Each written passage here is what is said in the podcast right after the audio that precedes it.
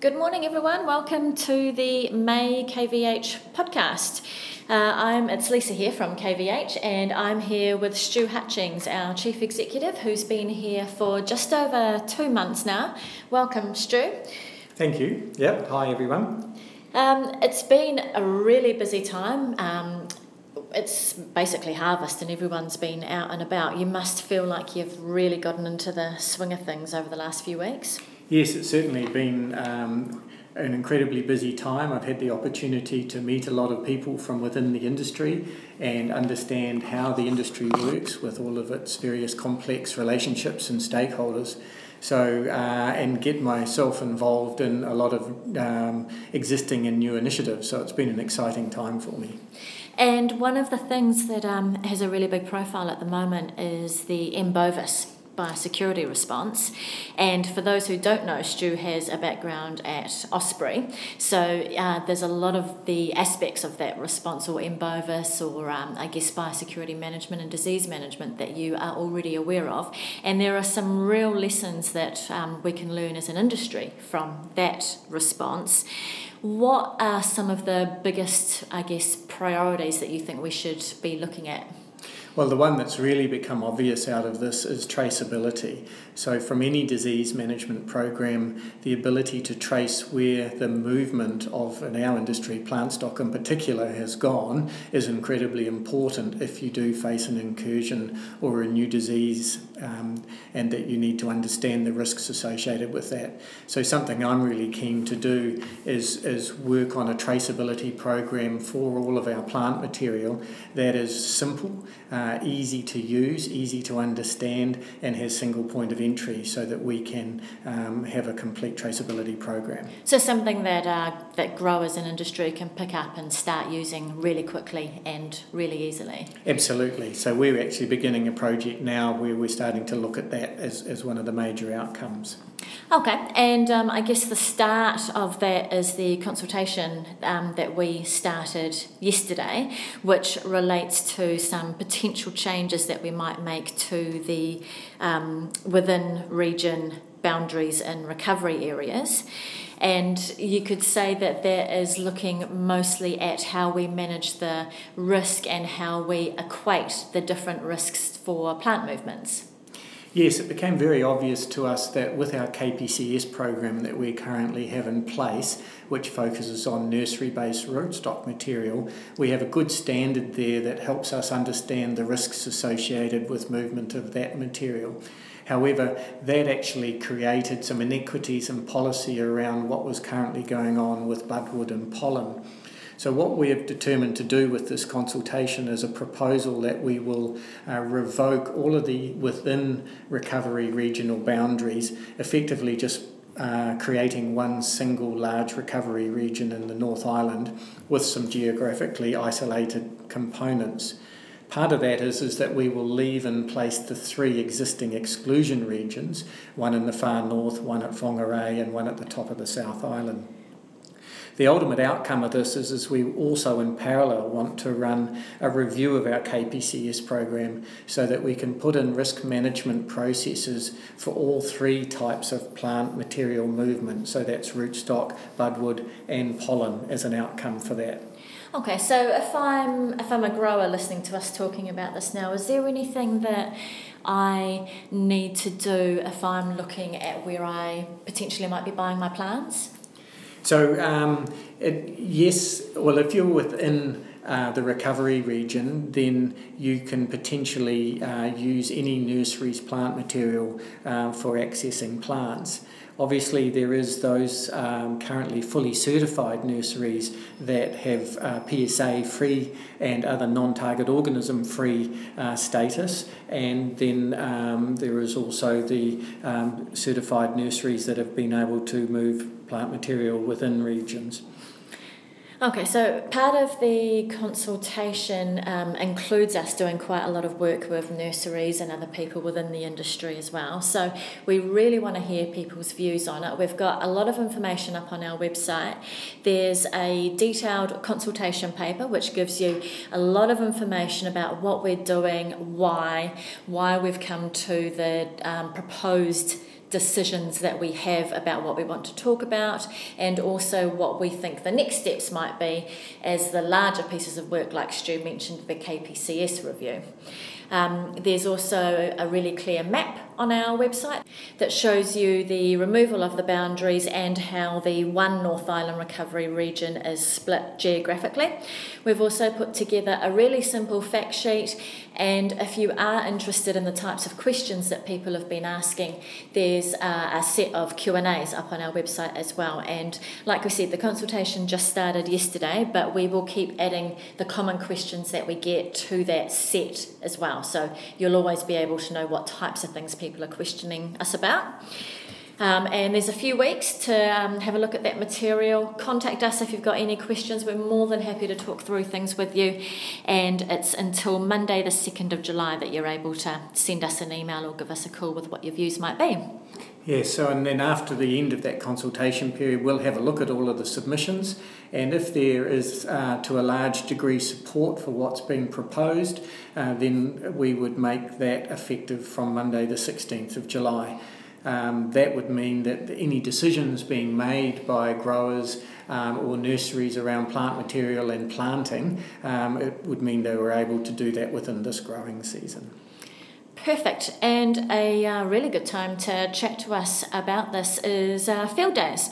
So we'll be in the Zespri tent Wednesday through to Friday next week, yes. And we'll be doing the lunchtime presentations with N Z K G I and Zespri, so please come along and say hello. You've been to field days before, Stu? Yes, yeah? I have, yeah. Yep. I've been at... Um, well, the last two or three lots of field days in my previous role, but very um, keen to have people come and have a discussion around this or anything else uh, that you wish to talk to K V H about. Perfect. And um, last year the, the lunchtime presentations were really popular, so um, and growers did find them useful. So if you get the chance to come along, please do so.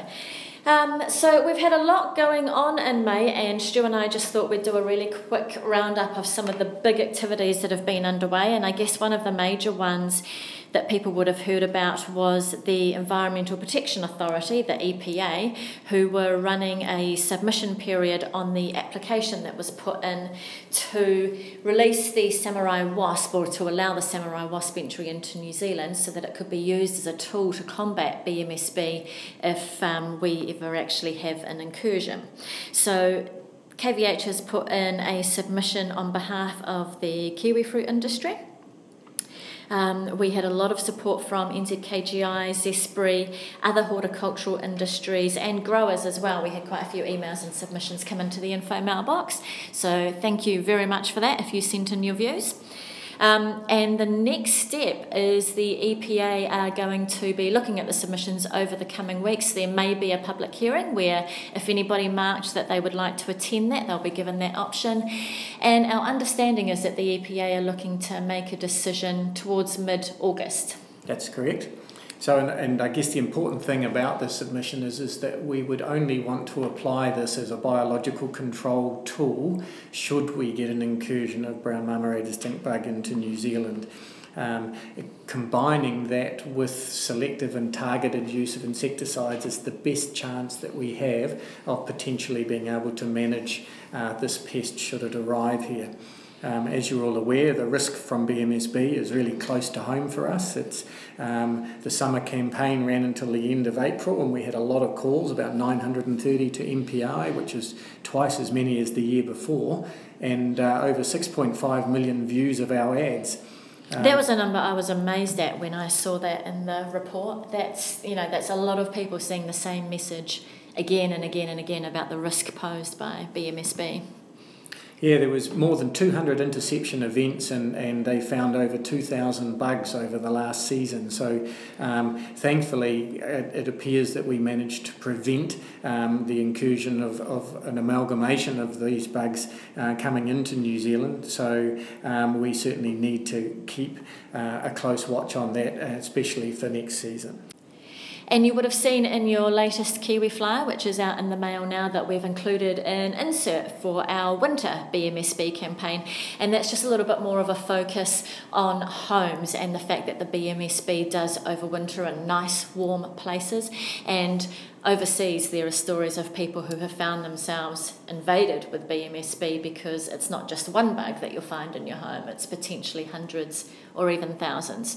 So um, with M P I and some of the other horticultural groups, we've got some online advertising happening over winter just to make sure the public are well aware of that. One of the team, Linda here, who's been out and about, so you may have seen her on orchards recently, has given us a really good reminder about the importance of applying copper after harvest and to make sure that that's done at full winter rates.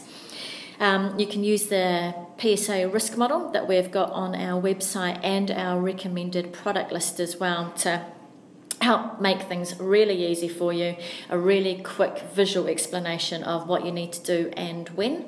Now, you do need to have a login to use the risk model, but if you would like to do that on the website, you can. Otherwise, you can just email or ring me here at K V H and I can set that up immediately for you. So one of the uh, reminders that we would like to give everybody is to make sure that we remove all of the unpicked fruit by the first of July. Uh, the reason for this is, is that there is a risk that unpicked fruit uh, remaining on vines has uh, the ability to increase the amount of wild kiwi fruit plants establishing. Um, and if anybody is aware of unpicked fruit still in orchards, if they can let us know and we can follow up on any of those cases.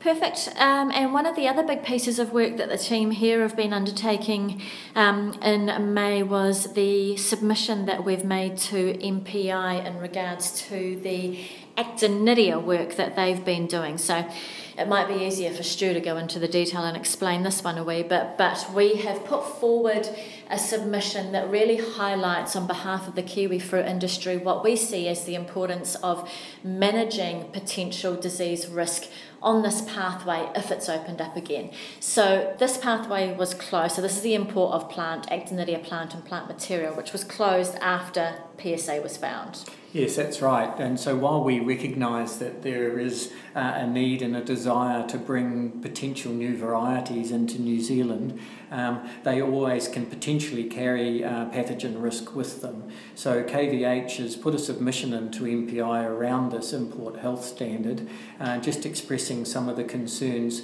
to ensure that we don't inadvertently uh, bring any new disease incursion into New Zealand kiwi fruit industry uh, through this pathway.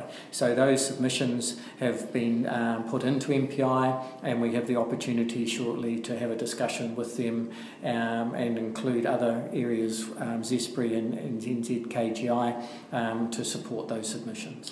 Um, we talked about this in the bulletin three or four times, and they were always really popular articles. So if you've got any questions um, or you want any clarification of what we've done so far and what happens next, again, please just give us a call and feel free to have a chat with us about it. Um, now, you were recently at the launch of Biosecurity New Zealand.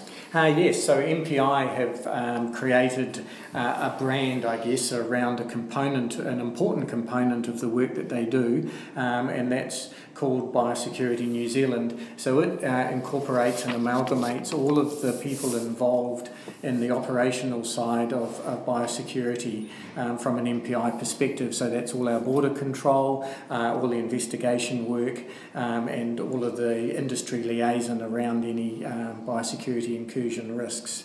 So it's given us a really good opportunity to uh, work closely with M P I um, and certainly align the work that we're doing around risk scanning and make sure that we're all strategically headed along in the same direction. Excellent. And uh, finally, guys, just a reminder that we have our A G M towards the end of July. It's the same day as the Zespri and N Z K G I ones. So it's Thursday, the twenty-sixth of July. Ours is at nine a.m. It's the first one of the day. We'd love to see you there. Do come along. And there will be packs sent out to you uh, probably within the first week of July. And that will include all the details and all the documents for voting, uh, financial reports, and our new annual update as well, where we round up a really good selection of um, stories about the things that we've been doing for you and with you over the last twelve months. Um, it's been a really busy time. It has, yeah. indeed, yes. That's a lot to cover. Um, thanks for joining me, Stu, and thanks for listening, everyone. Um, as always, please do come and approach us if you see any of the team out and about, or visit our website k v h dot org dot n z if you want information about any of the things we've talked about today.